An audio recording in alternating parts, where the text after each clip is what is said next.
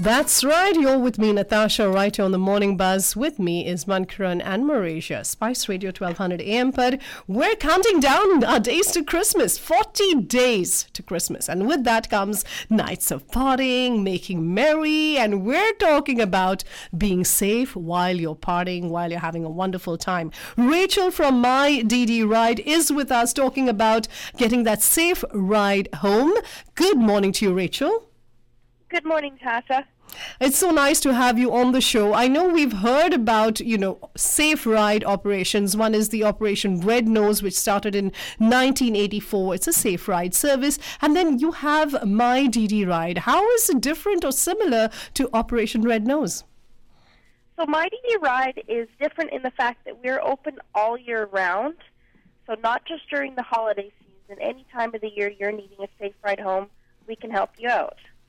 Wonderful. Now, drinking and driving is one of the top reasons for fatalities. I mean, I do know that cardiovascular disease is there, there's cancer as a leading cause of death, then you have some respiratory illnesses thanks to COVID 19, and then you have road accidents. So, DUIs, they happen because of drinking and driving. So, if I have to ask you, what is a safe drinking limit if I can drink one glass of wine? Is that okay?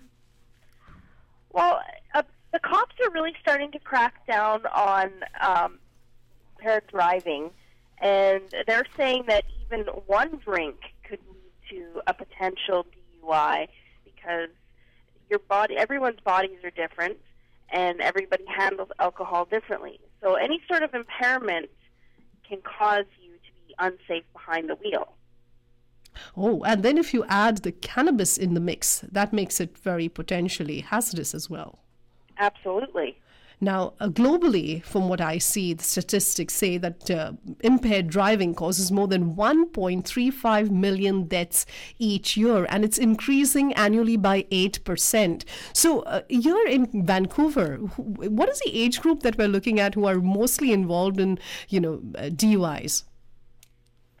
I would say that there isn't really a limit. I mean, anyone that thinks that they can drive impaired is at that risk. And and you don't think it's only limited to the festive season? No, I don't. Uh, all year around, when we're driving at night, we see constant car accidents, collisions, and you know the statistics say that most of these accidents are from impaired driving. Now that brings me to my next question. Rachel, you and your better half, Ryan, you all started My DD Ride. How did it really come about? So, about eight years ago, Ryan and I found ourselves in a career change. We were living in Calgary, and we ended up driving for a company out there and discovered the industry. And we loved the idea and the fact that we could work together. We enjoyed the fact that we were making a difference in our community. And then a few years later, we ended up moving back to BC, where we're both originally from.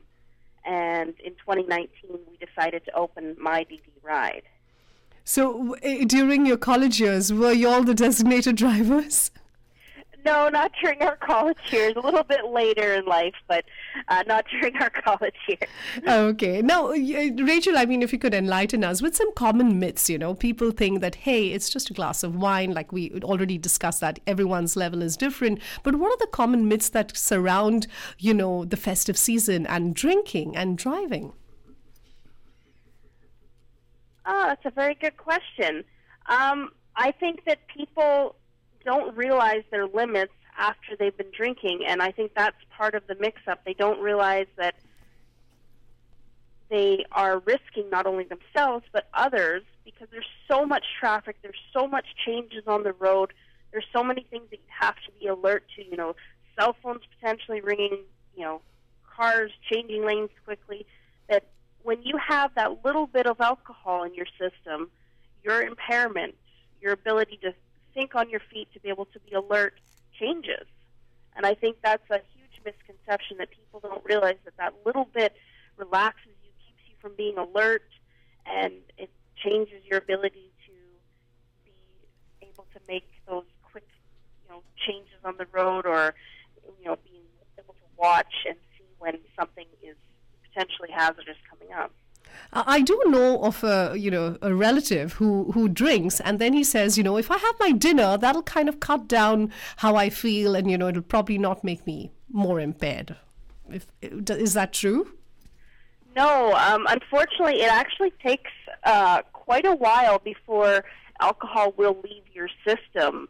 Like people sometimes have the misconception that you know if I have a glass of wine and then you know I'm I'm visiting with friends and I I just drink water throughout the night, I'll be fine for to be able to drive. But the problem is is the alcohol stays in your system for quite a few like long hours afterwards. I'm not sure exactly the medical amount of time it stays in there, but it's uh, it is quite high. Hmm, now that brings me to the most important question: How does My DD Ride work?